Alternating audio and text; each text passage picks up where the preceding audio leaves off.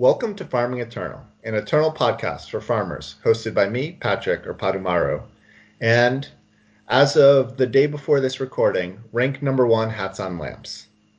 It's episode 40. For those of you who tune in who are tuning in for the first time, we are a draft focused podcast. Our goal is to help you and me, mostly me, get better at draft. We get into the nitty gritty of the drafting process with a little meta analysis and play tips thrown in. This week, we're going to talk about how our draft weeks went, some Patreon announcements, card of the week, seven win run breakdown, our main topic, which is our takes on the new format, because there's been a lot of changes recently. And then we're going to talk about our top commons and uncommons in the new draft packs, because they are now your pack one pick ones. Let's begin. Hats, how was your week? Uh, it was okay. Uh, it's it's been going pretty well. We were a few days into the month before the changes uh, in the draft format took place, and I uh, kind of played obsessively and battled my way to the very top of the ranking. So I was rank one for a while.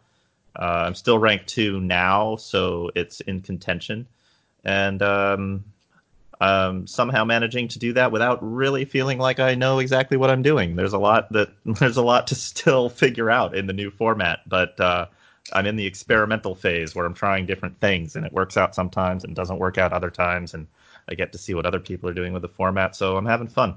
Mm-hmm. And when you say experimental phase, so do you feel like um, the decks and the types of decks you can draft have really sh- shaken up? Or no, not. I don't think they've shaken up in a really big way. I'm still seeing a lot of the same archetypes, but it's easier or more difficult to get into those archetypes uh, depending on what they are. And I I haven't really nailed down uh, exactly how those changes have manifested. It's subtle. Um, but I am trying to draft some of the archetypes that really didn't exist before, like Yetis. And that's had mixed success, but uh, but it's not a total bust.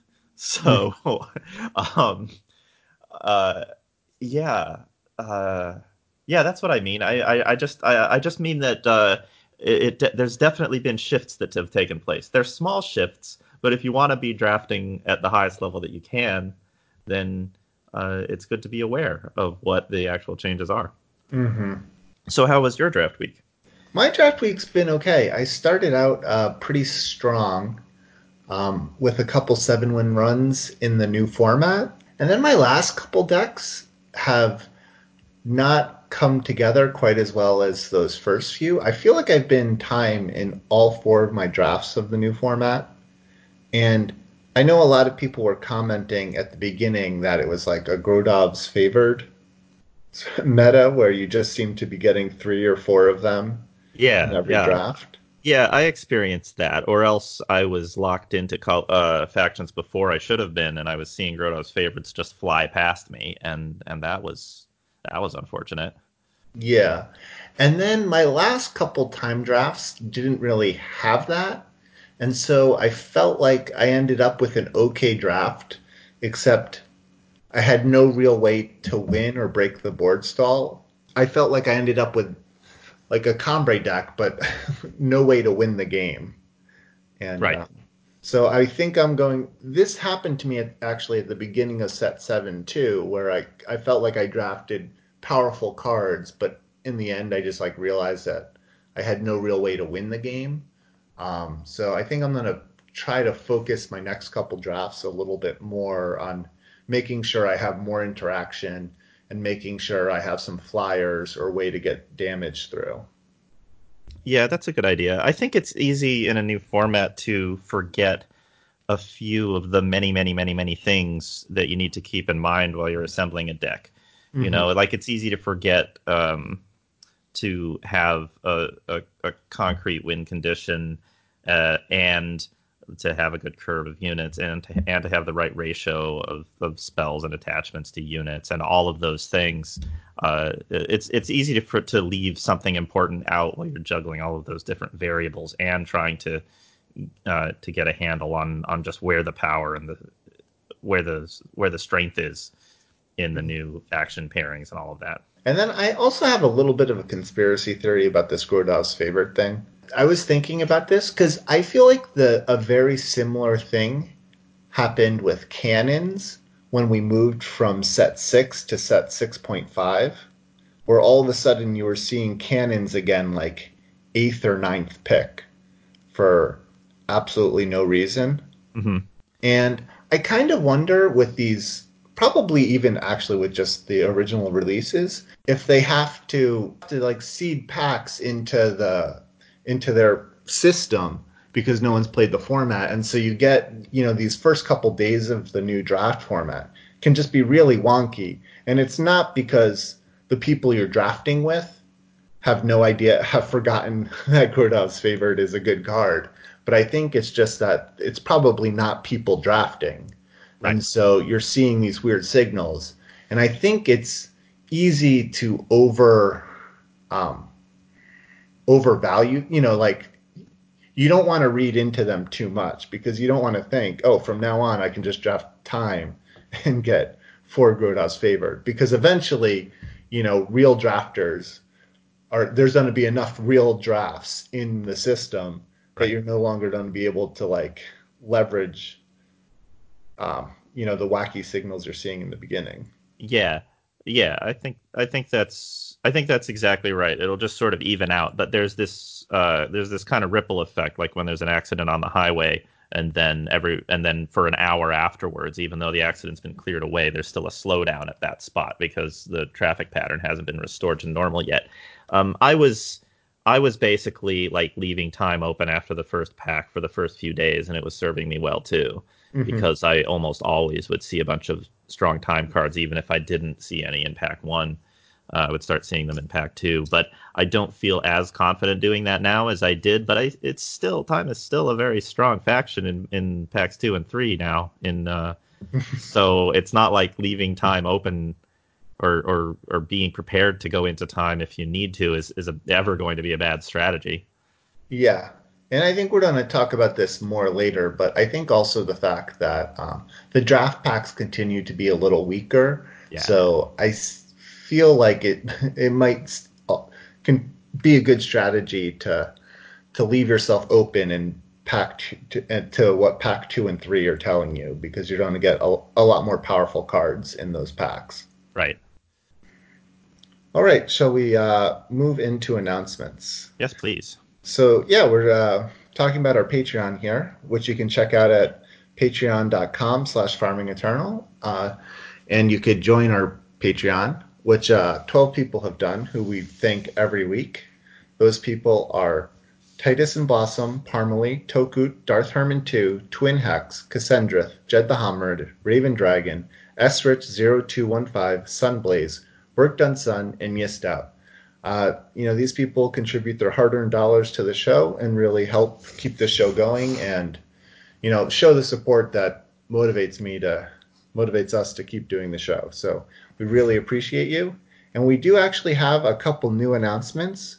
We're setting uh, two new stretch goals uh, for the Patreon. So right now we're at $42 a month.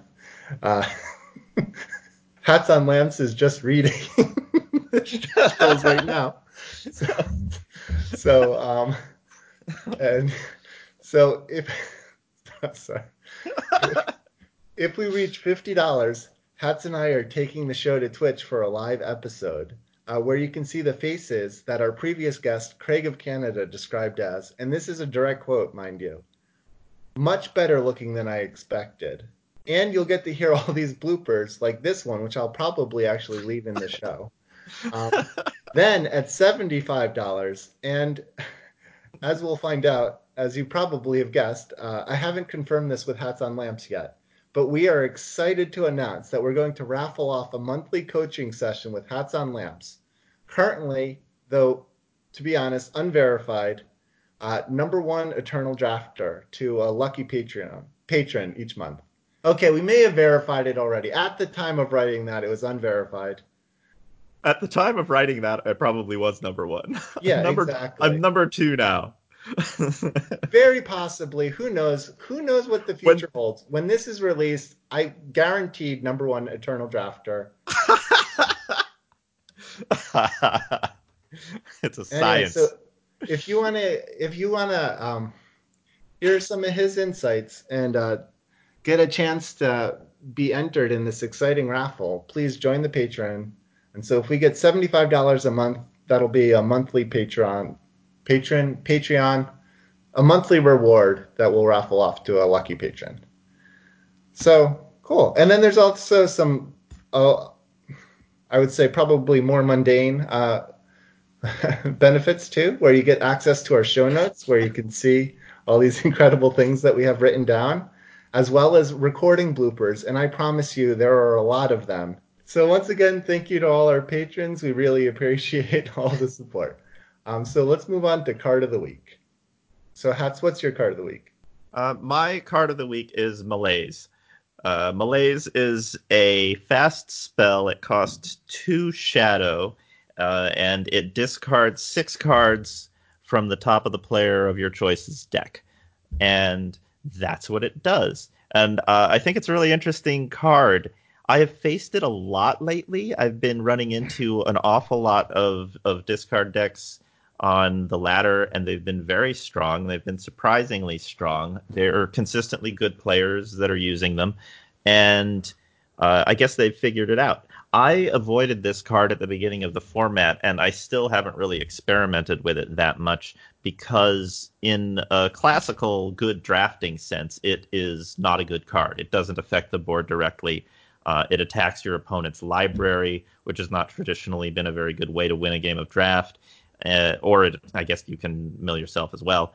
Um, and so I, I, don't think I experimented with it uh, to really assess its power level in the way that I did with some other cards. And so having faced it and having seen it be a very strong card for a lot of different reasons, I uh, I want to talk about some of the the ways that it is good now. One of the reasons is that milling your opponent out is now actually a viable strategy. Taking six cards out of a 45 card deck is very strong if your goal is to empty that deck of cards.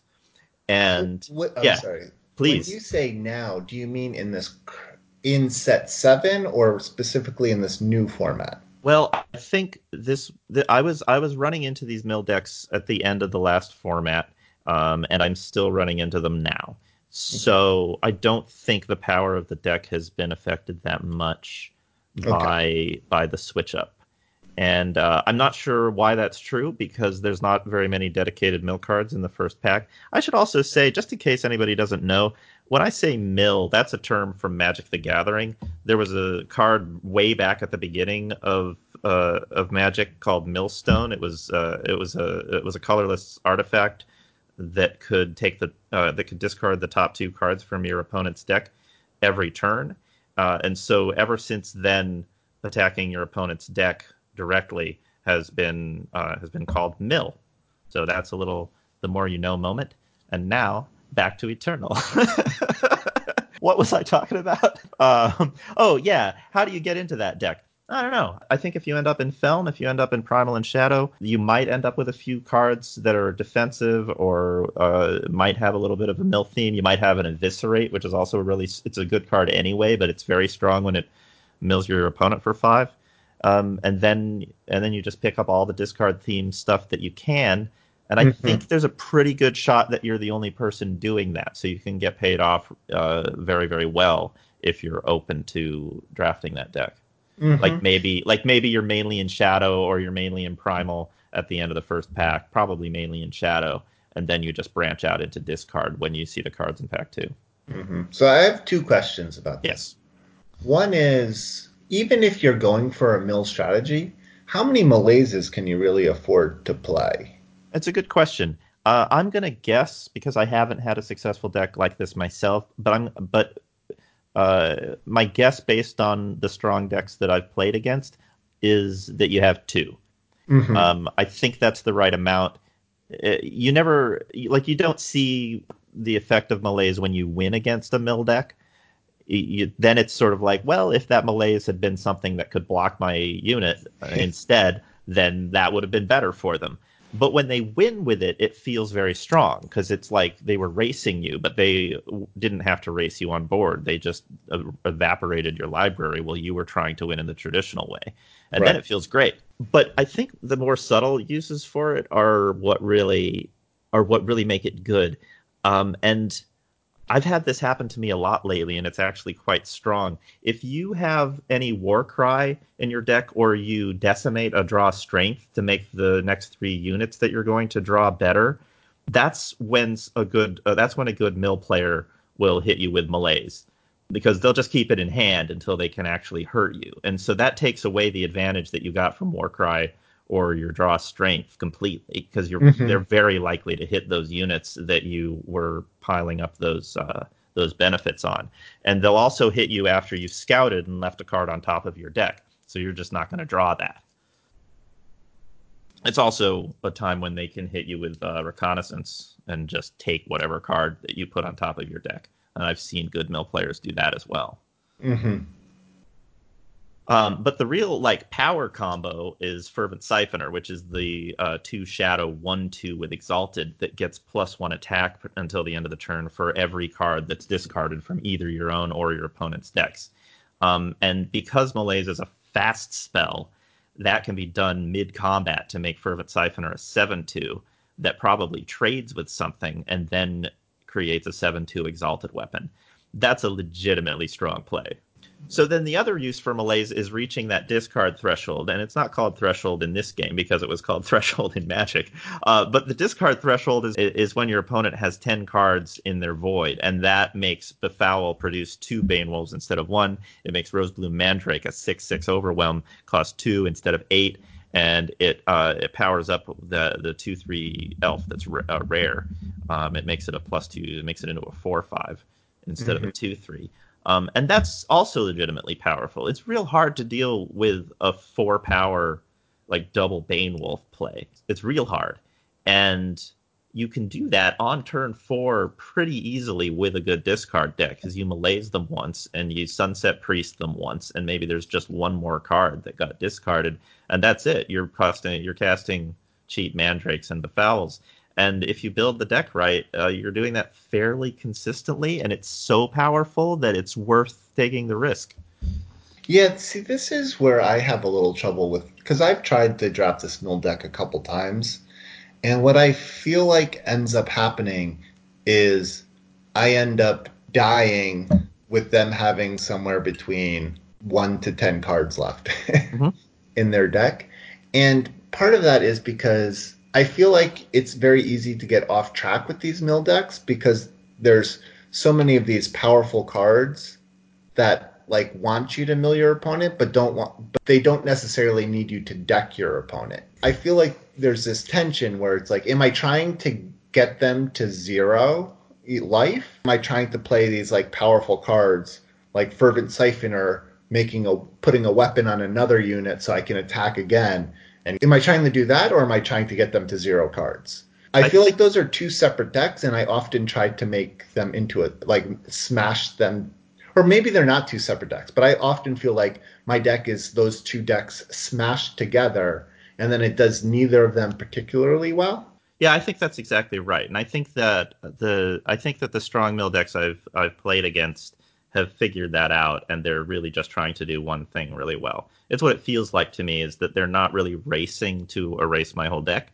They are just enabling their strong cards and and just sort of playing a solid game of Eternal that where if if they can if they see that the best path to victory would be to just wait me out until I'm out of cards, then they'll shift to do, playing defensively. But the main goal is to make it so Befoul and Rosebloom Mandrake are backbreaking. Because Rosebloom Mandrake, if you cast it for two and then it gets killed, and then you immortalize it, and now it's a six six uh, overwhelm with Exalted it's like that's more than most decks can deal with. Mm-hmm. And that's just part of like the commons that you have in your deck if you happen to be in those colors, you know. Right. It's not that hard to put together that kind of combo. So all of those cards kind of feed together if you're not worried about um, milling your opponent completely. But also you do have that option if a game stalls out because if you have dramatically more cards in your deck than your opponent does, then you just you the pressure is off as far as actually winning through damage. You can just mm-hmm. you can just hang out if you have to, but you also have these powerful plays um, if you if you have those available. So Yeah. uh, I Yeah, haven't guess- figured out how to draft this deck either. I don't know exactly what the formula is to make it really good. I just know that it can be really good because players that I respect have destroyed me with it. Yeah, because part of my problem though is, I guess I've had trouble stalling the board when I've been in these decks because instead of creatures that can stall the board, I have cards like Malaise, which are just like, Yeah. you know, which get them closer to zero cards but don't help me stay alive, or cards like Wretched Raven, which that's a great blocker, but you have to be attacking with that to be causing them to discard a card. And so, or maybe maybe my problem is just playing it wrong. And once I just have a small card advantage, then I should just wait them out as compared to trying to mill them as fast as possible.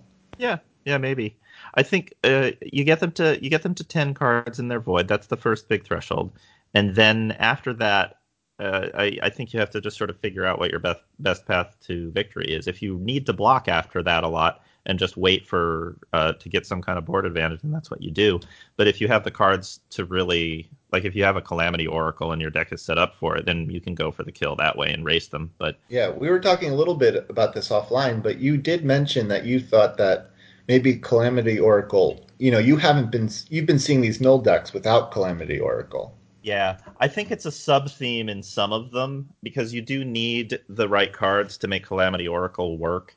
So I think it's a. I don't think it's necessary for a mill deck to be good, and I feel like the ones that I see that aren't as strong tend to have Calamity Oracle in them and be Mhm. trying to do this sort of curse synergy as well. And they're then they're playing curses that may not necessarily be strong by themselves in order to mill. And I, I think that some that doesn't always work. I think that's when the the mill deck sort of goes wrong is when you don't have enough synergy there, but you're still playing the Eternity Oracle, uh, what a uh, Calamity Oracle.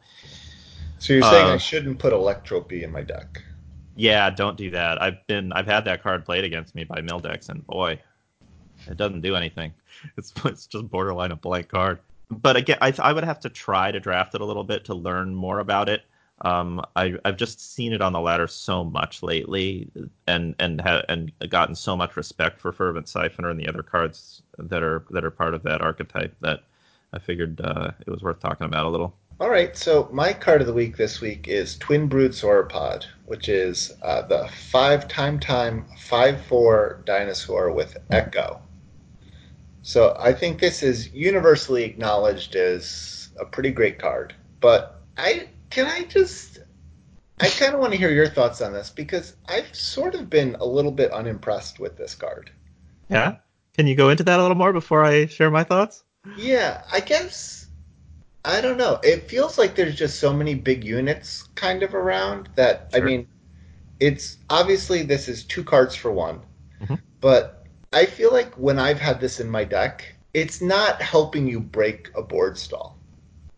It's not. It's. I guess what I mean by this is it feels like I. The impression I get is like, or the impression that I had was people thought of this as like, like a a a bomb uncommon. Like you know, it's like the mythic uncommon in time. But I feel like it's just like a good card, and it's not like a win the game card. I don't know. I I'm always pretty happy to see one if I'm already in time. Mm-hmm. and I and I don't think I would. I've never had more than two in a deck, but I can easily imagine playing more than two if I happen to have them. yes, I agree. I would say that I don't know if it's like a just like a drop dead bomb because there are some things with four attack that can trade with it, and then it doesn't feel like it's done a whole lot. But I do think it helps break board stalls if you're willing to just throw that first one into the fray and and trade with whatever it needs to because it clears the way a little bit for the next one. And then if you're playing time, you probably have some six fives or or, or things like that uh, when when you reach six power, and then those will have an easier time breaking through once both of your sauropods have had a have had a go at your opponent's army. So I think in that sense they're fine at breaking board stalls because they're mm-hmm. they're they're not as big as the six fives, but they will trade straight up with a six five. So it's not easy for your opponent to block them most of the time. right. Like they've always got to lose something, almost always. yeah, and they're probably losing two things. Also, they're amazing to immortalize. I've been playing a lot of Xenan lately, and getting two of those things on one immortalize is, is crazy. Yes, no, I that sounds that sounds fantastic. And yeah, I don't know. I guess I don't have this isn't a great card of the week because I don't have any strong feelings on it, but I guess that's my that was my point of bringing it up is I don't know if this is as big of a draw into time as I feel like it should be. It's not like oh I have a um, a twin brood sauropod. It's time mm-hmm. to like get into the you know it's time to get into tr- time and like build a time deck around this card. It's not. Yeah, I mean it doesn't have any particular synergy for the most part with mm-hmm. anything. It's just sort of a strong card uh, that you can that you can cast for five power mm-hmm. twice. Uh. That's all it is. Like it's not going to enable anything in particular because it's not going to say like unlike some Echo cards, it doesn't help you with sacrifice synergy because you don't want to sacrifice one of the sauropods. So it's just sort of there in the middle of your deck, no matter what you're doing. So in that sense, yeah, it's not a draw into time because it's not really part of an archetype. But I would say that you want to have just overall strong cards yes. in in your in your deck. So like I think it's a lot easier to draft a good time deck if you've already got that sauropod in your pile because then you don't have to worry about that spot in your curve. Um, it's just sort of like you've got a thing to do. If you don't make it to six power during a game, you've got a pretty strong play on five. Yes. Yeah. Uh, I, I think it's deceptive because it doesn't dramatically win the game by itself, but it does provide a lot of value for one for one slot in your deck. So um, I would definitely feel a strong affinity for time if I already had one of these after pack one. Mm-hmm.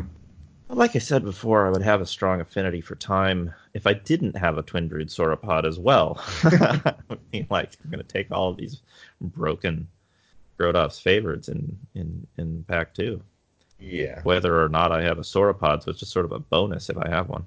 Yeah, no, I agree. I guess that's part of my thing. Is like the it's just like a val. It, I don't know. I guess this is why the my trouble with accepting this as a great card because it's like a value card, but it's not. It still doesn't feel like a a card that helps you win the game. And like time has just so many good cards. I feel like in my time decks, I'm often looking for a card that wins me the game. Mm-hmm. But like, and I almost feel like you know, like the Mandrake. You know, you know, like Mandrake. The Mandrake does that a little bit, almost not better. Again, they're different cards, but you know, like the Overwhelm. I feel like there's just so many cards in time that just feels like, oh wow, this is just like another good time card as compared to wow, this is a great card. Yeah, yeah. Um, I think I, I think it's the sort of card where it's a little hard to tell how much of an effect it's having on the game because that's that's a thing that's true for value cards in general is you don't you don't see like right away the effects of having card advantage. Um, it's more that you like you just sort of notice that uh, you've got a few resources a few turns later after you've after both you and your opponent have pretty much played everything out in your top decking. Yeah. Uh, so it's not uh, Sauropod doesn't obviously win you the game, but I I do think that it provides so much value that if you're not like picking those things up and, and saying, great, I'm lucky to have a Sauropod, uh, you're probably under underestimating the card a little bit. Yeah, I could just be salty because I think I I lost this past week a couple times yeah. with it in while it was like in my hand, or like I would play one and then just die before right. the second one did anything. Yeah, but, like it's not going to save the game if you're if you're way behind after the first like four turns. Yeah. Um, it doesn't it doesn't put enough of a body on the board. I think it's actually at its best when you're sort of at parity and then you go into five power and now here comes Sauropod. You you know I've got another one, but you've still got to deal with this one. Uh, and it's it just puts your opponent in a predicament because they've got to deal with these two dinosaurs, and that's not all the cards in your hand. You get to follow that up with stuff. Yeah, yeah, no, I agree. All right, so we move on to seven win run breakdown. Yes, please.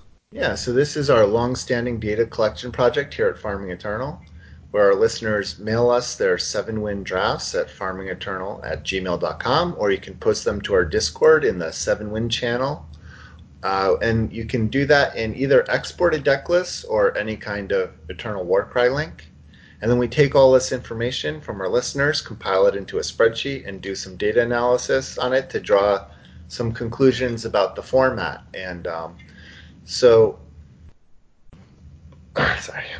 And so part of the process is we thank everyone who sent in a deck list. So to start with, our new contributors this week are Alex MA, Alomba87, who is a Reddit mod, as well as HNB, Low Key Trickster, and Swamp Hound. Then um, our veteran contributors are 400th, Abarash, A Boss, Agent Dynamo, Allison, Beard Broken, Ben Gracier, Boss K, Kama Milk, Celtic Guardian 7, Collector, Craig of Canada, Darth Herman 2, Dubes, Eric G. Haugen, Gato Sujo, Hatsan Lamp, Jedi EJ, Jed the Hammer, jo- Joey Ande Huve, Jose Carlos 2121, Jungle Spider, Cassandra, Murder of Crows, Nother Ship, Out on a Limb, Patomaru, PKTT, Raven Dragon, Rofer, SSJ 1997, Starstorm, Stevie Lundy, Sunblaze, Tarzan, Tempest Dragon, Titus and Blossom, Twin Hex, Work Done Sun, and Zuby.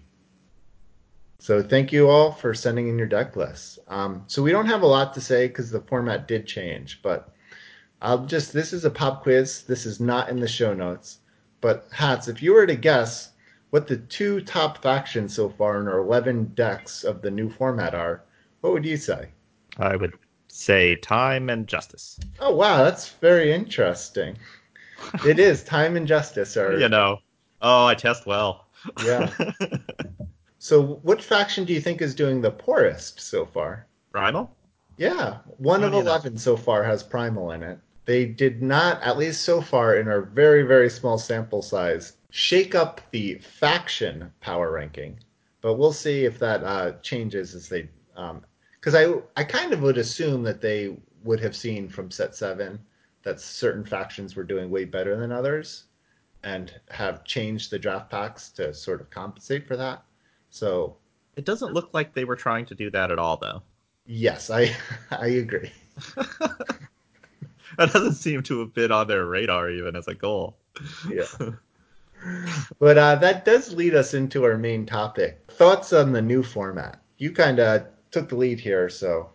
Yeah, well, I wanted to talk about exactly what changed in the format first, and uh, and I think it's I think it's three things. Uh, the first is they added a batch of new cards to the curated packs for each faction, and uh, they are now the uh, and the second thing is that the we're or, we're opening packs in uh, the opposite order of what we were doing. So the first pack and the fourth pack are the curated draft packs, and the Flames of Xulta packs are packs two and three.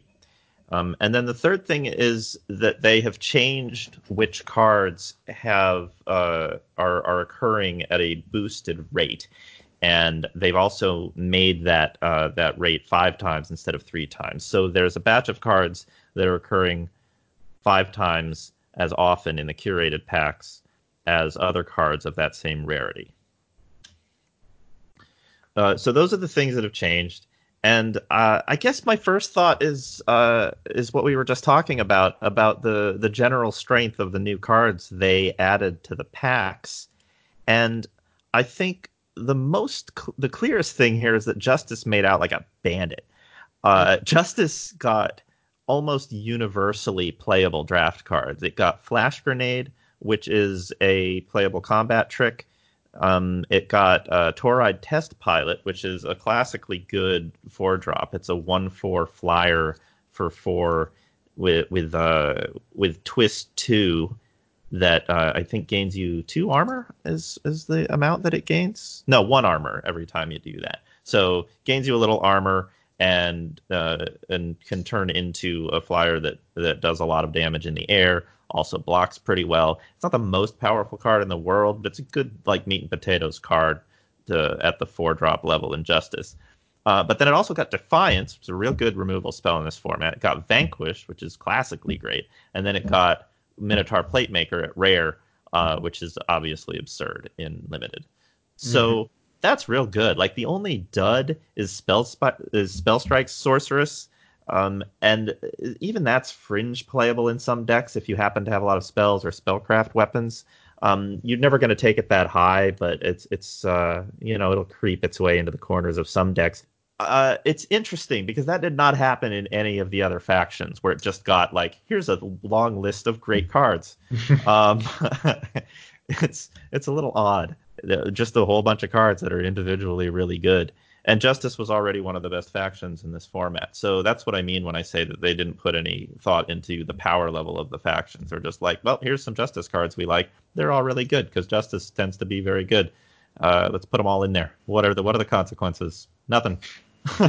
we'll we'll find out what the consequences are. Yeah, yeah, the consequences are to us. Anyway, so Justice Justice did real good, um, and then after that, uh, I think Primal actually made out the best, but it's making up for a huge deficit. So I don't think that um, that people are going to be. I don't know. I don't think that people are going to be uh, like like if Primal is still a, a, weak faction, people aren't getting seven win decks with it.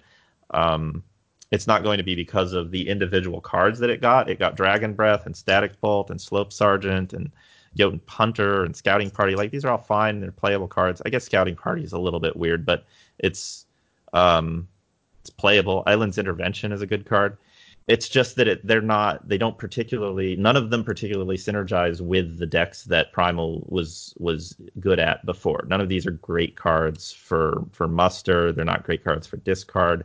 They're good cards for Yetis and and spell damage, but that was a really difficult um, archetype to draft in the last format, and it's still it, it still is, even though there's a lot more good Yetis. Yeah, yeah, I agree with your assessment of Primal that they have some. I mean, reasonable cards. They're. I mean, these boosted cards aren't that exciting, and even like a card like Dragon Breath. Like, if you look at all of Primal's cards, there's not like many cards you really want to put a Dragon's Breath on. No, it, but there's a lot of cards with mastery in other factions that would mm-hmm. love to have a Dragon Breath, and I think that's, you know, that's worth that's worth being aware of. Yeah. Um, the problem, it, it, of course, is that Primal doesn't have a lot of mastery cards in in it, uh, and so this is it's never going to be your main color, really. Right. I and that's my I guess that's my point. Is like this continues this long tradition of like Primal having these besides for Yetis, which which is like a, a synergy fully supported in Primal. Primal gets these cards where you're like, oh well, if I if I'm Stone Scar, this Dragon Breath is going to be great for my Mastery deck. Yeah. like, well, uh, there's a problem with that plan. Yeah. Um, you know. Yeah, so. it's in the wrong color for sure, but um, I don't know. Sometimes, like I, I, I used to splash Primal a lot. Uh, in in I think the like two formats ago or something, just because yes. I liked having like things like flash freeze and uh, whatever the uh, whatever the three three is that stuns a unit. Like those were good cards to splash for. Yeah. And I don't think that's an that's a terrible strategy now either. There's often like Linebreaker Shield or something that's worth splashing Primal for. So once I kind of have the fi- the format figured out, again, I'll probably start taking fixing for Primal pretty early so that I can play cards like Dragon Breath and and and uh, I, even Static Bolt if I happen to get a bunch of them. It's, it's yes. not a bad it's not a bad general strategy for for a format to just be able to play Primal for the handful of good cards that it has. Yeah, yeah, and I'll be interested because I know Dragon Breath is this card that has varied wildly in its uh, power level dependent on format. Mm-hmm. Where in the renowned format, it was pretty good, and in formats with a lot of deadly, it's yeah. really good. But I think in its original format, it wasn't great, and I guess it was set five with the renowned format in Dragon's Breath, and then I think in 5.5, it sort of felt like it sort of was not as strong. So there is a history of it fluctuating, so I'll be interested to see if it's one of the more powerful shadow or primal cards, or if it's just like a pretty good card. I mean, I want to say that it's good because I think Predator's Instincts uh, is a good card in this format, and Dragon Breath is basically a more expensive Predator's Instinct that doesn't put your unit at risk. Yeah. So but it also doesn't have the extra Predator's Instinct bonus in this format of, uh, of pu- like putting it on an exalted uh, creature and then doing doing chain killer attacks. Yeah, it also doesn't have the uh, Predator's Instinct bonus of being in time. Right. Yeah. Exactly. yeah, it's, it's a huge huge bonus. All right, so uh, next color. Uh, well, I think Shadow did pretty well. Uh, it's got it's got some good solid draft cards like Lethrai Target Caller and uh, Stone Scar Outfitter. Those are good commons. Um, it got the only common that benefits from playing shifted cards, which is Muck Crawler, and I've never really liked playing Muck Crawler. Um, if you have, and also like like there's no support for shift in Flames of Xulta, so if you want a dedicated shift deck, which you really kind of want to have if you're playing Muck Crawler, it's a one-one for one that becomes a three-three if you have any shifted units. It's it's it's hard to imagine getting enough shifted units, even though they have put a whole bunch of shifted units on the boosted list. It's hard to imagine getting enough of them that Muck Crawler would actually be playable. For one thing, they left out the the three four uh, with a shift of one um, nimble conscripts. That's not back in the format, and that was one of the best shift cards. So just straight up not having that card means there's a whole batch of shift cards that you don't get to enable Muck Crawler, and it already was kind of a weak card. So anyway, enough about Muck Crawler. Uh, but um, but besides that, it got uh, Shadow got Death Ripple, which is a killer uncommon. It's a really it's a cheap removal spell that gets rid of a lot of relevant units, and then that's kind of that's kind of it because Lurking Sanguar and Stained Honor aren't aren't terrific cards for Mhm. limited but just getting Death Ripple, Stone Scar, Outfitter, and Lethrai Target Caller is, is great. Like Outfitter is just a it's a good play on four. It's a good play on five. It's um it, it helps with mastery. It gives every all of your units plus one attack and can't like you can't get rid of the bonus if you shift it. It's uh, uh I've I've always liked Outfitter. Even in the yeah even in a format that's not really that doesn't usually go wide where tokens aren't often that strong. Just having everything be able to attack a little stronger is, is pretty good. So I think Outfitter is a solid card. Uh, Shadow is Shadow benefited from this format in another more subtle way that I'm going to get into later, but I think it made out well in the new cards that it got. And then on my list of uh, cards that benefited, the next one is Time. I think Time uh, did okay. It got a Tremor Shocker, which is one of my favorite limited cards. That's a 6 6 uh, for four time time that can be shifted on four or just uh, summoned straight up at six. And uh, I think it's real good. Having that giving having that one unblockable turn where it does six damage takes a huge chunk out of your opponent's life and uh, really just having a six six that can be played at two points in the game is what time wants to be doing because you want to you want to overwhelm them with your giant units at some point in the game and tremor shocker is really good at that and because the four slot is so weak in flames of Xulta having anything relevant to do on turn four is is is very powerful let alone like one of the cards that was that was sort of a staple of the format where it was introduced. And then uh, that's it. Didn't get anything else. Um, it got Tremor Shocker, and that's very good. And none of the other cards it got are particularly relevant. Pack Beast and Phase Out are pretty are are cards that you'll play if you have to. Mhm. They're not powerful cards that you're excited about ever. I mean, maybe if your deck is very aggressive, then Phase Out is an interesting card for you, but it has to be pretty aggressive if if your big removal spell is to just take your opponent's creature out for three turns. Yeah. And then uh, bringing up the rear is Fire, uh, which I don't think did very well at all. It, it got Bren's Scrying, which is one of the most ridiculous. I don't know what it's. I think it, it's boosted. Like you'll see Bren's Scrying five times as often as any other Fire common, and why? all it does is like the bet. So Brent Scrying is a one power spell in Fire that scouts and has warp. That's it. That's the entire text of the card. so at its know, very it- best, you spend eternal. one power when it's on the top of your deck, and you get the scout. That's it. That's No, no, it's it's opt. It's functionally opt. It's is it? It No. does not. Yeah, right, right. Yeah. Oh, opt one of the greatest cards in Magic. Sure. I don't know. well, if you It's- warp it, it's draw card and scout. No, you don't get to. But you're not. You're not drawing a card though. You're Yeah, spending you- That's what warping is. right, but it doesn't do anything. So you're you're warping in the card, you're casting it, but you're not drawing a card. You're literally just scouting. No, you drew you drew the card that you already drew. Sure. But the effect of Bren's Scrying, when it's on the top of your deck, Mhm. is that you spend a power and you scout and you add a spell to your void, Yes. Right? And you thin If your deck a little bit. Uh, yes, it does thin your deck a little bit. That's true by one card.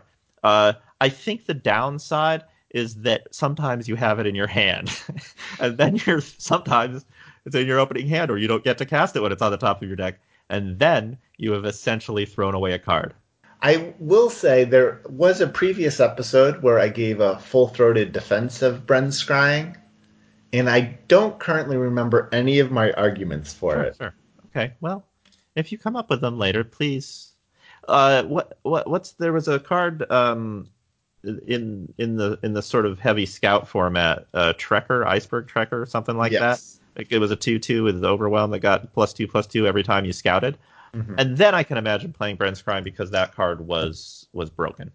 And and then and then so anything that said scout, if you had like two of those units in your deck, was pretty powerful. Although still I would prefer to have all like any number of blurry chasers over any number of Brent's crying. Well, that's not a fair comparison. I, I would also prefer to have the two two uh, equipment, you know, for three that scouts once, like almost anything really over Brent's scrying. Like Brent's scrying is good if you're if you're the number of spells in your void matters and scout matters, and I, I guess that's it. And then it's not even not even that great, but it's like I can imagine playing it if something Okay. terribly wrong.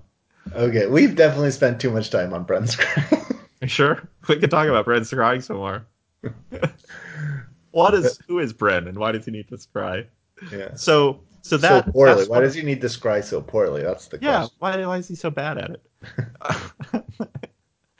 um, so so I guess like that's taking up one of the boosted slots, and I'm not sure why because it doesn't have particular synergy with with the Flames of Zoltan. I thought that was what the boosted cards were supposed to be for. Uh, Spell it strike got- sorceress. Oh yeah, there you go. Yeah, it, it synergizes okay with Spellstrike Sorceress. Maybe they're trying to make spells matter as a thing in this new format. I don't think there's enough payoff for that and enough like cheap spells or ch- spells with Echo to make that really work well. But um, I haven't tried to do it. Maybe it's maybe it's more powerful than I think. You never know. Um, you've got we've got basically one common that's that's just a sort of a solid playable common. This flame flame fang charmer, which is the two two that creates a three one reckless uh, unit it, when it infiltrates, uh, and that's always been fine. And it's an oni, so it synergizes with the, all of all of the oni stuff. Grandfather's axe is was pretty good in a in a um, format with renown, but that's not the format we're in. So now it's a little bit dicier. It's it's fine, obviously on on mastery cards, but uh, it it certainly not as good as triggering renown. Yeah, especially because we're in a format of silence. Yeah, it's that's real rough getting your grandfather's axe silenced because then you spent three power for a plus one plus one. Um, and then and then you've got stuff like Ruin's Guide, uh, which is obviously good with Shift, but again, Shift isn't as strong as it was when when it was introduced. And then Iceberg Scattershot, which is very good with units that need to infiltrate, and there's not very many of those in the format either.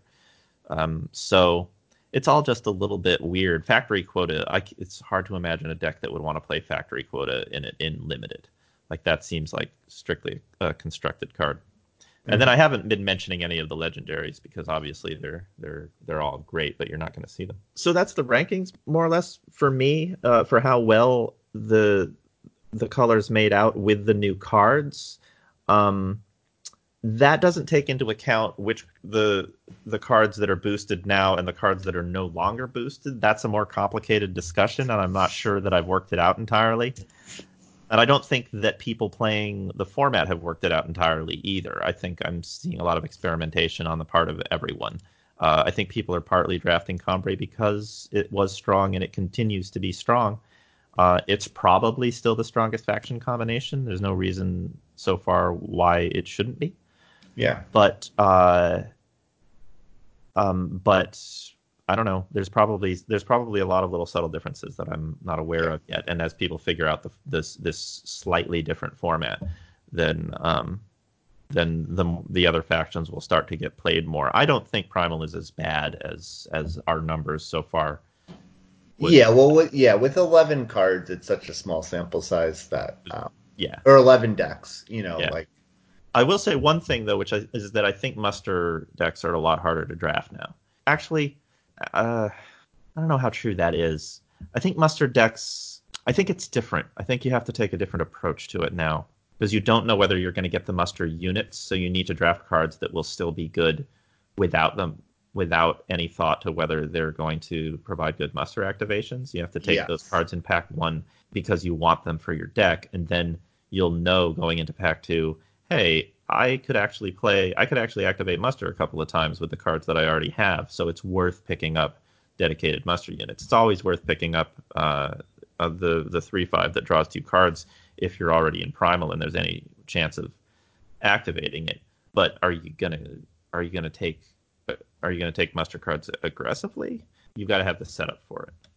Yes, sort of losing my way in my thoughts on the new format here because muster is not the most relevant thing to talk about. It sort of No, but never I- was.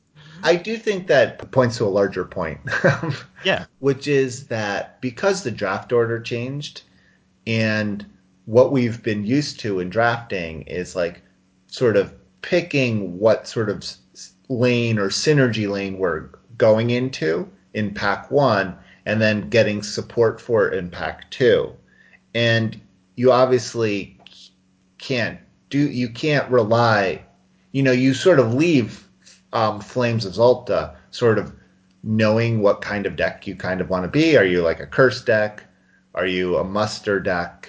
Are you a mastery deck looking for weapons? But you're not you're not able to do that anymore. And so i think you might have to start thinking of the flame of Xulta packs as your support for the synergies they're trying to push in pack one. But the weird, the tricky part of that is that the draft packs are so much weaker that there's a, a lot of tension there where the Flame of Xulta packs are going to continue to want to pull you into their sort of primary synergies because that seem they seem to be so much more powerful than what's happening in the draft packs. And I guess my thoughts is like you were talking about with Combrei, it just makes generically powerful decks and faction pairings better, you know. So Combrei, where it's just you play a lot of good cards, and especially now they got two great four drops in the common slot to, you know, buff their curve a bit. yeah, And um, while you know, even like Oni's, which was a great synergy deck that did really well um, in set seven, now they they took out a few Onis and added a bunch of Yetis into the draft packs. And also, the Yetis are are Skycrag, not Rakano. So you're you're drafting. You're not going to go into. It's I think harder to finish pack one and then go into Flames of Xulta, being like, oh, I'm an Oni deck, and then you see all, or you know, you're just gonna, you're not gonna go into Flames of Xulta being like, I'm an Oni deck, I'm ready to pick up four acclaimed artisans, like you could when it was the other way, where it's just like, oh, in pack one I got three acclaimed artisans, I'm just drafting every Oni I see. Right. Yeah, you can't do it the same way. I think the so the Flames of Xulta packs, like we like, like we've been saying, uh, are are at a much higher power level just in general than the curated draft packs, and so I think it's probably a pretty good strategy to not get too tied to a faction identity in the first pack. Now, I think it's more important now than it.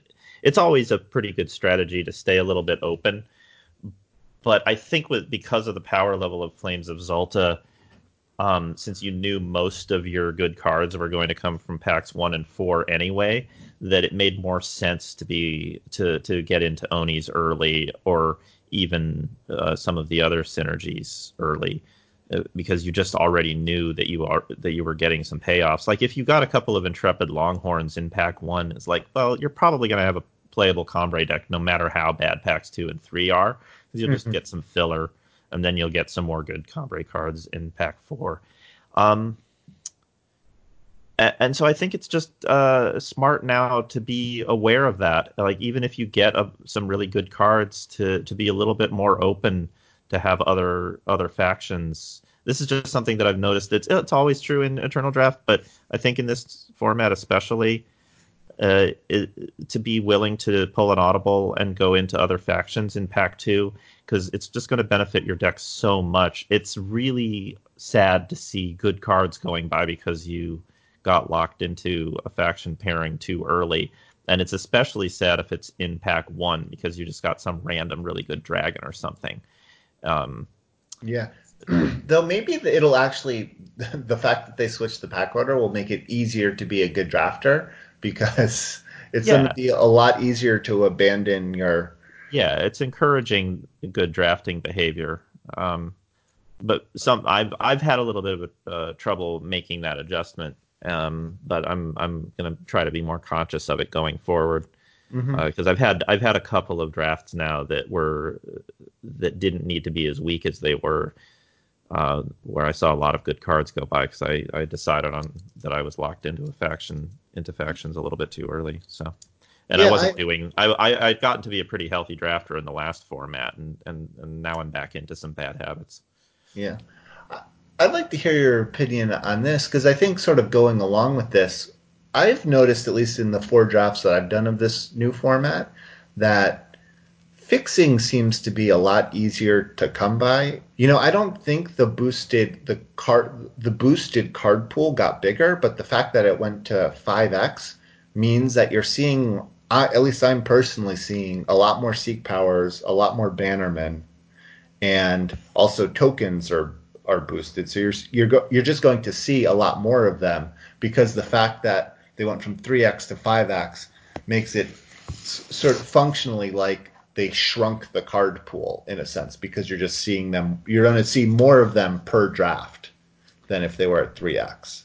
Yeah, I think that's right. Uh, I don't think it's a dramatic difference, but I do think that you're seeing a few more, and uh, it's enough more that this feels more like a three faction format than the last one did yeah, I don't even want to go so far to claim that it's a three faction format, but I what I do want to say is I think it allows the flexibility for splashing and being staying a little bit more open and like feeling out because there is a chance you're going to get the fixing that allows you to play those cards.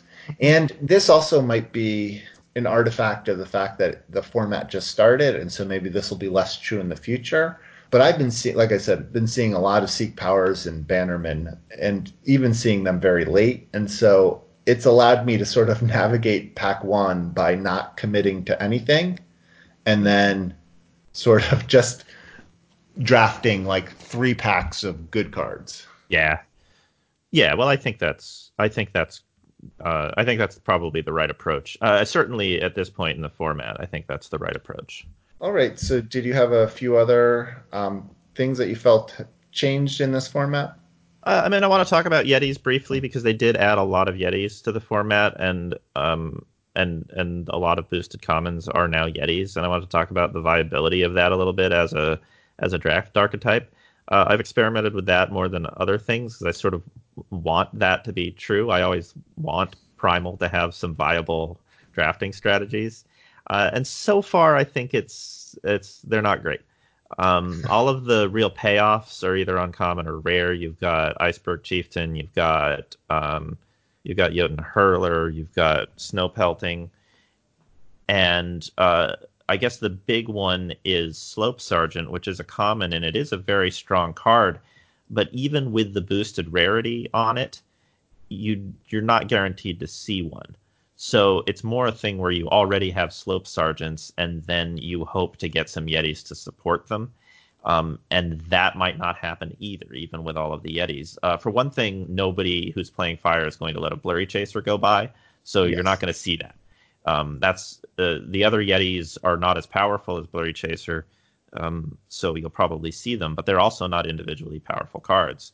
So I think there's something there I've I've uh, in my experiments I've had like a couple of uh, tide collars from Pack Two, and what is the three five called with mustard that I the green, green stretch, stretch empath. Yeah, I've had like green stretch empath. Like I think there's some power there. There's sort of some sort of uh like spellcraft, uh, snowball, spell damage, yetis, uh, muster combination That's a lot of, of moving parts. Things there is but I think they support each other if you have them in, in reasonable ratios. Uh, but I I don't know if it's a top tier deck. I suspect it's not. But the cards do go together when you when when the deck starts humming and and and things start uh, happening. I, I, don't think it's something that you should ever try to force or, or go into on purpose, but it's a good thing to be aware of that the that all of that stuff kind of does go together.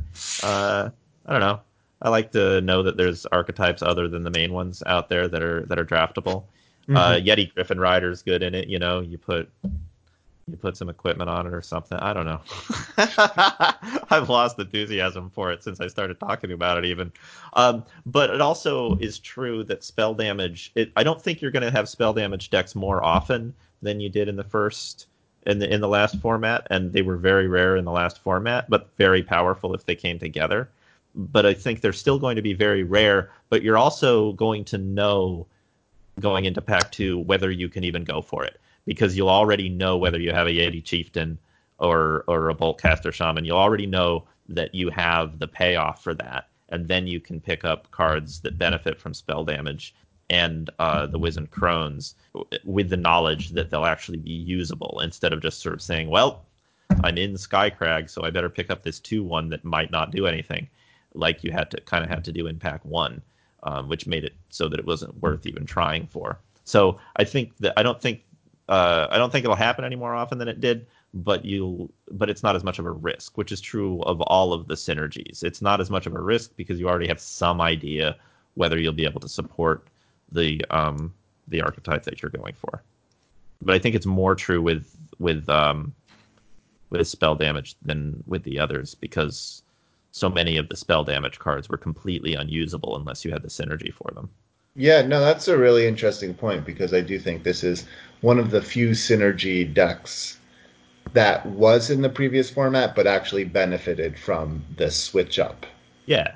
In pack order and Onis, I think, is uh, like we were saying, is not a, uh, the reason. One of the big reasons why it's not going to be as good is because Forge Master and Granite Acolyte were legitimately great cards in that format, and they're still available, but they're not boosted anymore. And Flame Fang Charmer isn't a good replacement for that.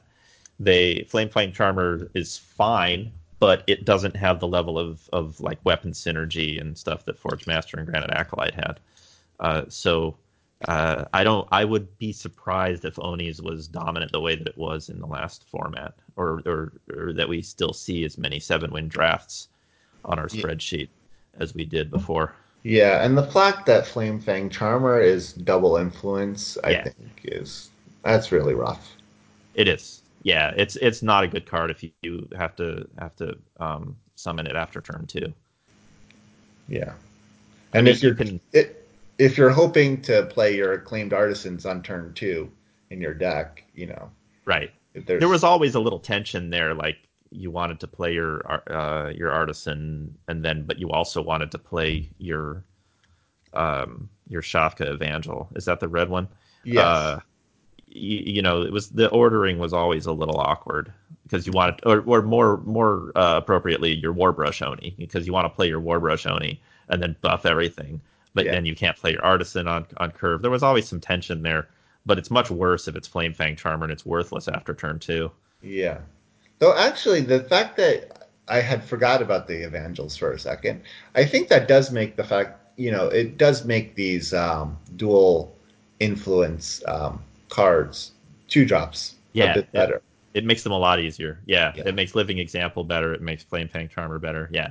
Um, and then I guess let's see. Here's some more random observations about the new draft format. Removal is still terrible. Conflagrate is not a boosted card, and uh, Static Bolt is great in multiples, uh, but of course that's always a little bit of a risk to to take a Static Bolt and then hope to be playing Primal because maybe that's the only one you see. And uh, Shadow, I think, still like you like we talked about. I mean, we talked about this more or less, but Shadow does have uh, got a bunch of good removal. Justice mm-hmm. got a bunch of good removal. Yeah, I think Justice having having more removal is is really good for it. Uh, it was already a strong faction, and uh, Defiance is uh, is particularly good because two drops are so strong in this format, and it's very common for an exalted weapon to get put on a two drop because that makes it relevant after the turn that it was first summoned, and then Defiance just takes the whole thing out for one power, and that's that's a real strong play. Mm-hmm. Um, and then let's see, we were, we really already talked about all of the Grodov's favorites Yeah. running around. Um, so uh, I think I think the last thing is is just that uh, that yeah, the curve in the first pack is is going to be is going to be super weird. Um, if you look at the boosted commons for each of the colors, except for Shadow, nearly all of the units are are one cost or two cost, which means that your curve is probably going to look like a very strong early game and then nothing after that, after the first pack, as far as your unit base. And your unit base is the most important thing in most draft decks, is just having a healthy curve of units. You don't want them to be all two drops. Uh, you don't want them to be all two drops, but it's very likely. Uh, that's part of the reason why Tremor Shocker and Toroid Test Pilot are so notable, is that they're strong plays on a turn other than one or two, and there's almost no support for for a healthy curve in pack in the curated draft packs at all. Yeah, Uh, and what's tricky is I think this is going to exacerbate a problem that was already occurring in set seven.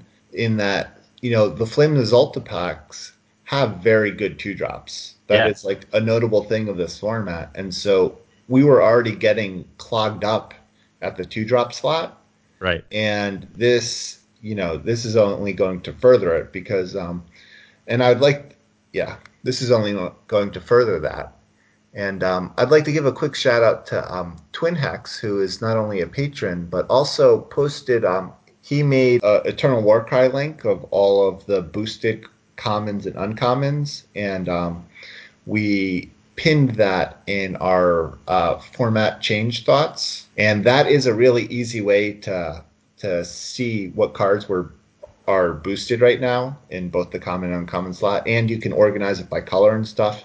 And I think when you do that, you it's very easy to see kind of what we're talking about because like time, like you said, it's just all one and two drops and then tremor shocker. Yeah. it's like Yeah. and it's Yeah, it's true for it's true for every faction, uh, except Shadow gets uh, a couple of a couple of cards sort of spread around. Um, and yeah, it's weird. Uh, I, it's put me in Shadow more often than I was playing it actually because I I'm I'm a I'm a sucker for for playable units in draft. a real sucker for playable cards, and. Uh, it's it's rough in all of the other in all of the other factions. I mean, all of the there there's a spread of units available. It's not like you don't see the non-boosted cards, but obviously you're more likely to have a unit base made up of the boosted cards, and it's going to mm-hmm. be very skewed after the first pack. So once again, another reason to stay open after the first pack and really just pick cards that will potentially be powerful, whatever faction that you end up in, and and and stay open, stay open and open minded going into pack two. All right. So the final thing we wanted to do here is um, because the draft packs did switch order, and so it's we're now drafting. The first pack is the draft pack. So we thought we'd just give our sort of top pick. So this is because now you're seeing this pack one, pick one. So what what's the top common of each color, and what's the top uncommon of each color that you're that sort of are pulling you into that color from the first pack. So shall we start with fire? Yeah, let's start with fire. Okay. Um, and the commons here, I would say I would say fire is easy. I think Blurry Chaser is the most powerful common. Yes, it is. I think fa- far and away the most powerful common of these Just- uh, boosted common cards. Yeah, it's a super versatile card. Uh, it can uh, it's it's a it's a one three for two fire with with quick draw, and it twists for one, which is a very uh, which is a very reasonable price, and scouts every time it twists, uh, which means that it can fix the top of your deck twice.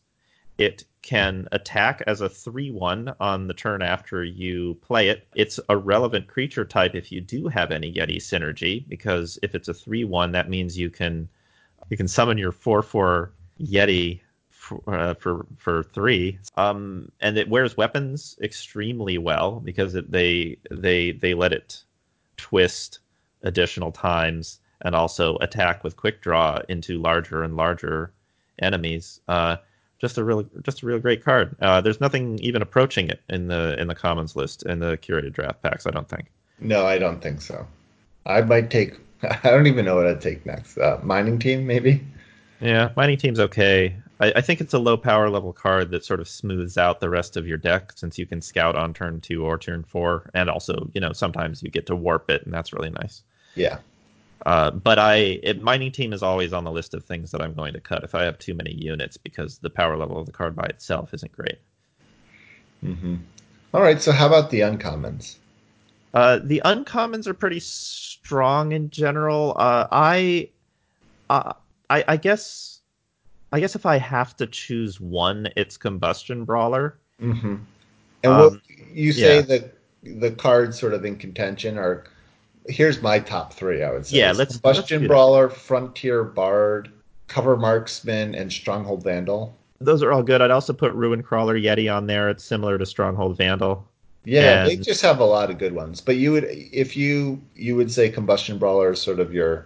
Yeah, I would. Just as a, as as an overall, uh, just in terms of overall power level, I think combustion brawler is a really strong card. Again, it has shift, and so if you need it to attack for six damage, um, uh, that's unblockable, it can do that. And lifesteal is such a powerful thing mm-hmm. in in limited and in this format, and usually that being able to turn it off just for your opponent uh, is is very strong. And because you can shift combustion brawler, um, that you can turn off their lifesteal for for three whole turns, and that's often backbreaking. Uh, and then it's just a six four overwhelm all by itself uh, yeah. if it needs to be. It's just a real strong card. I have a very hard time passing cover fire marksman though. I really enjoy that card a lot. It's it's versatile and it suddenly wins games out of nowhere. Yes. Yeah, actually looking at this list makes me think that fire might have the best sort of uncommon suite of of the draft packs. We'll see. Let's look at the other colors. All right, so let's go to time. I'm going to say that Tremor Shocker is my favorite common mm-hmm. in time right now, uh, and we talked. We already talked about it, so uh, I don't need to explain it again. But again, I like cards that are versatile in terms of the amount of power that you can spend on them. Uh, Tremor Shocker is a good play on four and on six. Uh, that's the main thing, but I don't think it's a slam dunk the way Blurry Chaser was. There's other strong cards here, including Living Example and Ornamental Daggers, which is very strong in this format and uh, learned herbalist if you want to splash other factions because herbalist mm-hmm. isn't isn't the strongest way to to splash another faction. I'd rather have a bannerman um, but it is a, a good playable card. I guess i wouldn't first pick it. If we're talking about first picks then i think it's tremor shocker or living example um, yeah. and then maybe ornamental daggers. And you would give tremor shocker the nod there? I would personally yes. Yeah. I've, I've been real happy with it yeah, I agree. I think especially the fact that as we've sort of harped on this episode, there's just so many two drops, and there's so many good two drops in in um, Flame of Xulta too. That you know, living example, while a powerful card is kind of replaceable, and I don't know. I also think you know, while there is also oh, a lot of two drops, you know, the fact that there's so many big cards you know, the fact that there is Grodov's favored and stuff in the format makes the plus one plus one feel slightly less relevant than it could in other formats. Uh, yeah, I've I've felt that as well. I think it's really good in Praxis where you can uh, where you can make your your champion grapplers uh, get get mastery on on their first attack. And it's good with exalted cards where you get that like not only a good unit but a good weapon after that. So i think it's good. I, I definitely think it's a very strong card. Uh, but if you're in the sort of deck that's just making like big guys like Grodov's favorite as your top end then yeah it's not like a dramatic increase to, for it to be a 7-6 instead of a 6-5 yeah Okay, and then on to uncommons. Well, these are weird in time, but I feel like Twin Brood Sauropod is the clear winner as far as like the the most powerful one. Yes, I I agree. I would say though that is partially because um, these are there's a lot of weird Yeah. time uncommons. Yeah. Yeah, Expedition Leader is a is a boosted card, and that's a that's a difficult card to play. It was difficult in the previous format when Shift was fully supported. Yeah, yeah, yeah. It's a it's a real build around me card um, that that will probably not get there. Uh, Living Offering is a silence effect in a in a format full of silence effects that has to kill itself to have its effect. So I haven't been real happy with it. Uh, it's uh, it, it's it's great in a pinch if you absolutely have to silence something, but I'm not ever excited to have it. I like Novice Entomancer because again, it's um, a card that's pretty strong on both on both turn three and five, but it's not super strong. Like it's never as strong as I want it to be, but I'll definitely take it over a lot of commons. Um, but I'm excited to see Twin Brood Sauropod usually, Yeah. and I can't say that about any of the other uncommons on this list. They're I all just even the best ones are just sort of solid role players like Adolescent Deathjaw, which is a nice two drop, and also sometimes uh, gets rid of weapons. Yeah. All right. Shall we go to Justice? Yes, we shall. Let's see commons. Um, ah, this is a real clear one again. I think Toroid Test Pilot is far and away the best of these. Yes, I agree. It, it, Torrid Test Pilot is definitely the best. Um, yeah, the best common in the pack. Yeah. Uh, Oni Samurai is uh, is a solid one drop if you are if you're hoping to play a deck with really sort of uh, strong one drops that have like weapons and combat tricks to back them up. Yeah. Um, if you know you're going to get a lot of acclaimed artisans in the Yeah. next pack yeah, if you know that through your close relationship with Direwolf, then yes. through your Bren scrying, through your Bren Scrying. Oh yeah, yeah. If only Bren Scrying could be cast as soon as you draft it, on and reveal something about the next pack you'd be drafting from. If only that was what it said. uh, but yeah, yeah. Oni Samurai is very strong if that's what you're in the market for. Um, but it's not like a great first pick. Uh, Flash Grenade is a good combat trick, but I don't think it's as good as it was uh, in the last format that it was featured in because so many of the threats you need to deal with are like large Voltron threats. There's not as many situations where you're just sort of attacking your army into their army and then you wreck them with Flash Grenade. And there's not as many relic weapons. Uh, and Flash Grenade was always a nice surprise to be able to cast against those things. And uh, but it's still playable. Like there are situations where you do attack your army into your opponent's army and wreck them with Flash Grenade. It just doesn't happen as often. yeah. But this is like Flash Grenade. I I don't know if you agree with this. It's a card that I'm hoping to pick up like eight through twelve. Yeah, I think that's true, but I would I actually valued it higher than that in the last format that it was in. But I think that's true about it now. Also, Right. there are more good combat tricks in this format than I, I think than there were in the format when Flash Grenade was around. So that's another factor is you can pick up other similar effects. All right, Um, Primal. No, uh, uncommons. Oh, uncommons. We didn't do uncommons yet. Um, so Vanquish, and that's my answer. You think he- Vanquish even at uh, three? Oh yeah, yeah, yeah, yeah. Like it was busted at 2 and Mhm. it's still pretty darn good at three. Yeah, Vanquish is real good. Um, I know it feels like it shouldn't be like so. Downfall is a common that kills uh, things with five or higher power, right? Mhm. And and it costs five, and it has Scout, and it's not considered a great card. I don't consider it a great card. Vanquish can kill uh, dramatically more things. It can kill a powered up uh, Makar Bloodwolf. It can kill a Slope Sergeant. It can kill a lot of things extremely. It can kill most of the drag. It can kill Cinder Dragons. It can kill Eclipse Dragons. It can kill so many things that Downfall can't take care of for less power, certainly, than it took to summon the unit. It's super good. Yeah. Okay. Yep. I'm convinced. I I think also like you just mentioned the fact that there's so many four attack flyers. You know, Yeah. kills a Hellkite, kills a Cinder Dragon. Yeah, it Um, kills. Uh, it kills. You know, Sky Horror Draconis. It kills um, whatever that. I think that that shift flyer in Primal is still in the format. Um, the uncommon one that makes other things flying. Oh yeah, Keen Saddleback. Yeah, that thing. Uh, yeah, a lot of the relevant flyers. It doesn't kill Marsh Dragon, which is uh, which is important, but it kills so many relevant units at such an efficient price that I would put it over Defiance, which is already a good removal spell. Uh, then there I are some. so- yeah, Sorry, I am so confused. How did they bring Shift back and then not boost Keen Saddle back? uh, that's a good question. Yeah, good question. What are the what are the other cards that are good here? Uh, I'm never I'm never unhappy to have a Shame Bearer. Yeah, I don't know if I want to first pick a Shame Bearer. Nope. Though. No, I don't. Um, I'm not unhappy to first pick a Valkyrie Accuser, but only in an otherwise weak pack. And I've seen a lot of Mantle of Justices, so I know other people like them. But uh, it's fun. It's fun. It's real fun silencing Mantle of Justice. I'll tell you. Yeah, and the other thing is Mantle of Justice. I think is a powerful card, or I don't know, it can do work, but it's not a card you want to first pick because it's it's committing you to justice.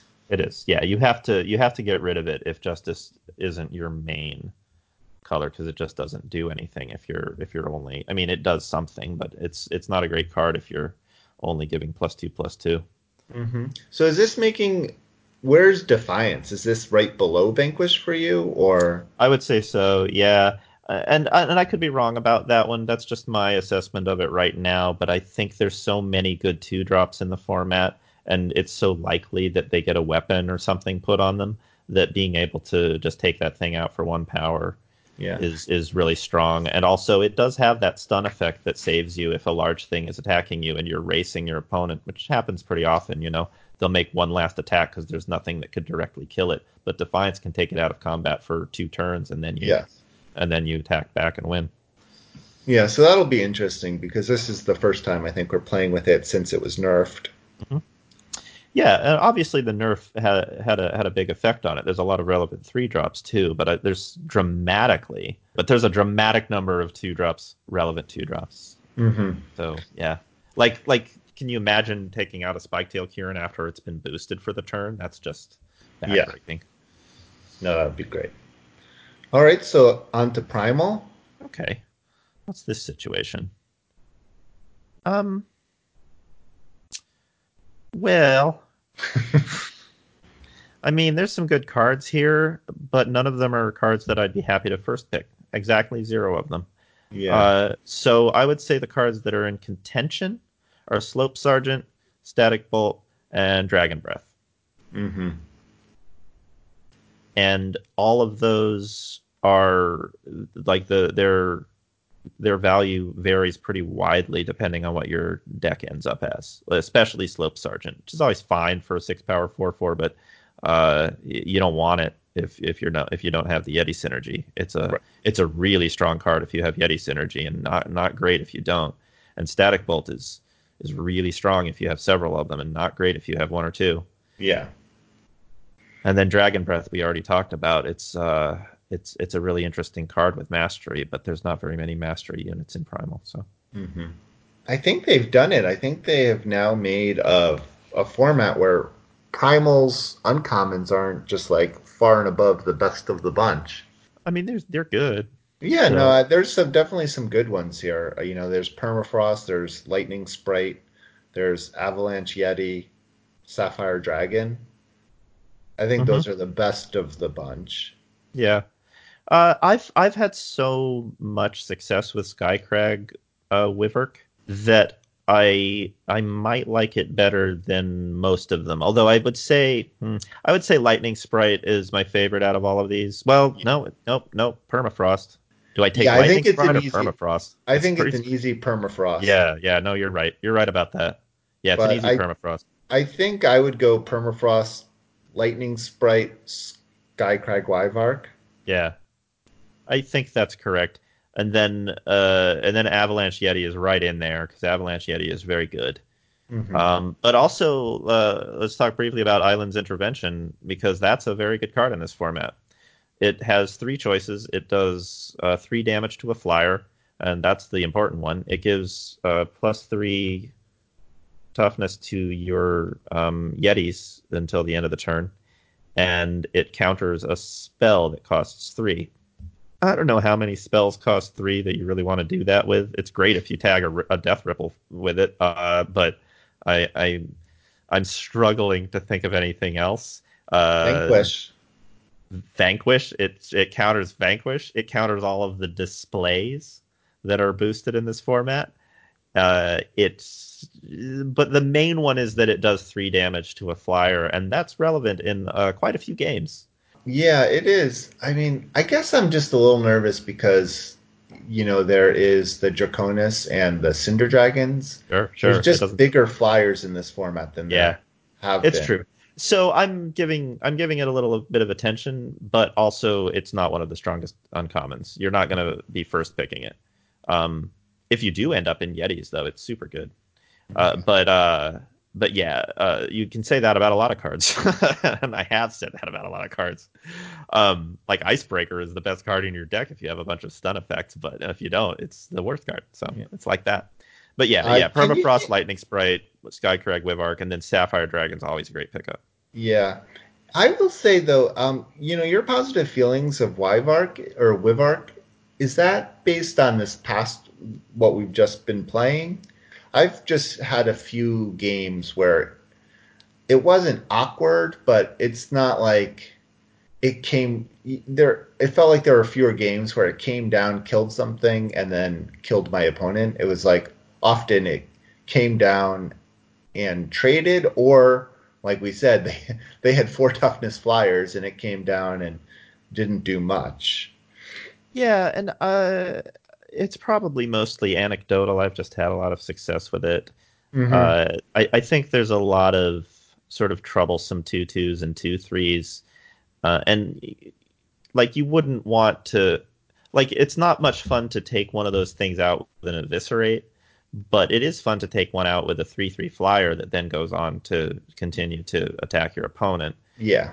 And uh, I've just found it to be versatile enough that it um, that I like having that I like having one around. I'm I'm rarely unhappy to draw one, but the, of course there are situations where the next flyer that comes down is a four four, and then the the the Wyvark doesn't look very good.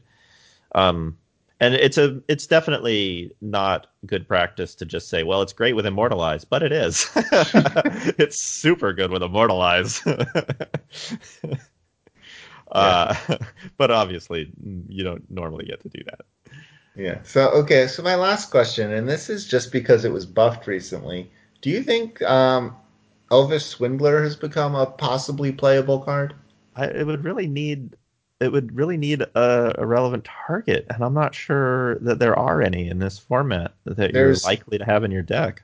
Unkindness. There's a, a Sure. bunch. Uh, yeah, I guess unkindness is is is relevant. Um, it's especially nice because like you don't want your your deck jammed up with multiple unkindnesses. I don't think, and uh, so having a a unit that tutors it is is a lot better than playing two copies of it. Mm-hmm. Are there any other examples though? Of a two toughness relic. Yeah, two cost relic. Um, Is there any cursed relics? yeah, most of them are more expensive than unkindness, Yeah. though. There's there's uh, there's misfortune. That's four. Uh, a lot of the ones in green are four. There's uh, it's it's got to be two cost, right? So Yeah, you can't two- even you can't even get like the two one weapon in justice. There's the thing that makes a there's the thing that makes a four four after you empower three times. That's not a great card to cast on on turn five. Yeah. Okay. Well, maybe. I don't think I just don't think there's a lot of targets for it. Yeah. Uh, anything is possible in the uh, if if you've got a little imagination and the cards line up in weird ways. I've I've faced an armory deck in this format, like a Justice Fire armory deck, somehow that just had a lot of relic weapons. And you didn't think there were a lot of relic weapons in this format, right? But somehow there were a lot of relic weapons in it and a lot of armor buffs. That's not a supported archetype, but I've faced it uh, against someone who was in the top ten in Masters, and they they beat me handily with it. I don't know how that happened, but it's possible. So I don't want to say that Elvish Swindler is never going to be uh, a good build around card, but I don't think there's a lot of support for it. I think most of the relics that you can get that are the right cost are are are not strong on their own, so it's it's a risk putting them in your deck because you might just draw them. yeah. Elvish Swindler into Vizier's uh, Vizier's tablet for your mill deck that you've been talking about. Yeah, yeah, yeah, super strong play. You're gonna win in you're gonna win in like 24 turns. it's gonna be great. Yeah, there's that relic that that uh, that counters your opponent's next spell, um, which is sort of fringe playable. I can sort of imagine tutoring that, but again, if you draw it, it's not it's not a lot of fun. So Yeah. Oh, that's actually true. That yeah, whatever, numbing cold or yeah, that's a that's a card that I've actually put in decks, usually muster decks though. yeah, it, it turns into yeah, that makes uh, Elvish Swindler turn into like a poor man's Griffin. Yeah, yeah, that's not the worst thing in the world. But again, you could draw it, and then it's sort of and then it's sort of weird. Then you're having a weird day. Yeah. All right, so shall we go to Shadow? Shadow. Let's go to Shadow. Finish strong here. I think there's arguments for a few of these cards, Okay, that's interesting. but my pet card, and I think the fuel for any good Shadow draft deck is Crooked Alley Guide. Mm-hmm. I I think Crooked Alley Guide is a super strong card. Uh, I underestimated it when it was first introduced a couple of sets ago, and then realized, you know, every deck uh, with Shadow in it wants as many of these things as it can play. Because it scouts, and then it attacks for three unblockable damage, and then it's a 3 3 that you only spent one power on a couple of turns ago, and it's really powerful. Uh, I can also see picking Eviscerate over it um, because Eviscerate is one of the few ways to just outright kill a unit with no restrictions in this format. Um, so I I would not fault anyone for saying no. Eviscerate's just the top pick. Uh, you just take all of the Eviscerates. But I think it's possible to get too many like expensive spells in your deck, and it's not impossible. It's not impossible to have too many uh, Crooked Alley guides. Yes. Yeah, this is actually this is an interesting comparison because this is a thing Ben and I harped on a lot in the previous format in set or in set six.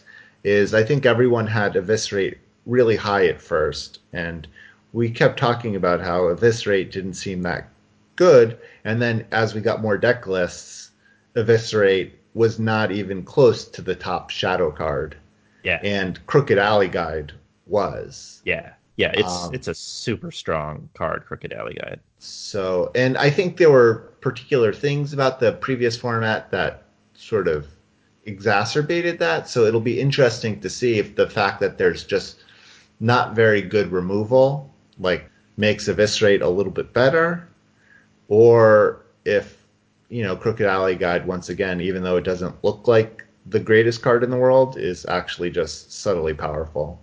Because Yeah. I th- I think it's also true like eviscerate while being very good, it was in just like regular set seven draft two, and it hasn't like overly impressed me. I still pick them, I still put them in my deck, but it's I never think it's like the best card in my deck. No, it's a good card, but it's very clunky. Like that's all you're doing that turn is casting Eviscerate, and uh, and it's it's very rarely better than a one for one in terms of card advantage. And sometimes you need to kill something with Exalted, and it's ter- it's actively terrible. Uh, it's much better to be able to silence the thing with Exalted than eviscerate it. Yeah. Uh, so yeah, I- mean, there's no Eviscerate's never going to be a bad card, but it's not a great card. Fell Ritual is a great card um, because it costs one less, which is a huge difference, and and and it's good with Immortalize.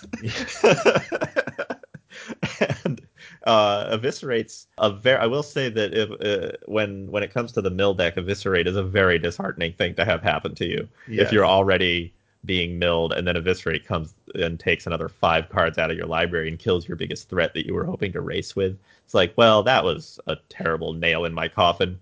Yeah. But it's not the thing that makes the deck good. It's just a tool in an already in a deck that's already kind of got an engine running. Mhm. Um, but yeah, no, I, uh, I I would I'm glad to hear you say that the that the statistics back me up on that because I'm uh, I'm always happy to see a crooked alley guide in a pack. Always super sad to see it on turn one on my opponent's side, and eviscerate is just sort of a solid role player um, that that that is not exciting one way or the other. Okay, and then finally, Uncommons. Yeah, so let's take a look at the uncommons. Uh, I'm gonna say Death Ripple is is probably the the good one here. yeah. Um, but there's there's there are a few strong cards here. Cabal Repeater is a very very good card, and Xenan Life Speaker is a very very good card. hmm I think those are the main cards that are like great here. All of the others are there's a lot of playable cards in the uncommons, but I think those are the cards that you're like, oh, I get to first pick this. Good for me. Yeah. Oh, so would you put Xenan Life Speaker up into the first pickable? Yeah, I would. Yeah, yeah. I think Xenan Life Speaker is a is a relevant one drop uh, that turns into a four four later. I think it's great. Yeah. Okay. That's yeah. I think it has a little bit of spike-tailed Kieran. Yeah. In it, yeah. except it's a permanent buff. It is. It's a permanent buff. So if it somehow goes to the void and comes back somehow, uh, I don't know if there's a card that that accomplishes that. Then it gets to do the buff again. And also, giving everything lifesteal is super good. Yeah. Like like there's a lot of stuff that once it's got lifesteal on it is is just an unholy terror to deal with. Yeah. Yeah, and especially with exalted running around and stuff, give your exalted creatures lifesteal. Yeah. Yeah, and that's not hard to to make happen in in Shadow. Uh, so you do get some really silly things happening, and and like when you see a life speaker across from the table, don't you just think, oh God, I got to deal with this thing. How am I going to deal with this thing? Yeah, it's going to have ramifications for the entire game, and there it is on turn one. Yeah, exactly.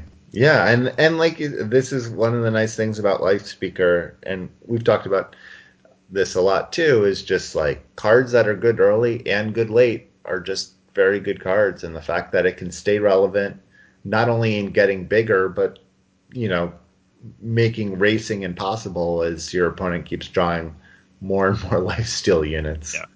Um, yeah, and Eternal is a game uh, where some of your games are going to be decided by how much power you draw, and having cards that operate well at at different levels of power that you've managed to accumulate um, mitigate the that risk that the the damage that flooding or or um, or being screwed uh, does to you. Like it's uh, like you just rather if since since some of your games you're not going to draw as much power as you want, or you're going to draw too much, um, and then you want cards that that operate well no matter what happens. Uh, Xenan Life Speaker does a great job of that. Cool. Well, I think that that'll be I think one that I think will surprise people as being a, a pack one pick one a ball. Oh, good. At least in contention. But anyway, I think this is a good place to end the show. Um, yeah, I think I this is a great, I think, overview of the format. I think there's a lot to get out of this episode. So thank everyone for listening. Thank you for coming on, Hats. Thank you yeah. for having me. And thanks again to all our patrons for making the show a success. And thank you, patrons. Yeah. And for those of you who are not a patron, you're going to miss out on some amazing perks pretty soon. But also, you could support the show by giving us a five star rating and review on iTunes, Stitcher, Google Play. Join us in our Discord. Um, we have a link in the show notes and on Raven Dragon's Reddit posts, which you should all be thumbs upping um, on Reddit to boost our visibility. And then don't forget to send all your seven win deck lists that you do this week to farmingeternal at gmail.com. And remember to keep on farming. Bye. Bye.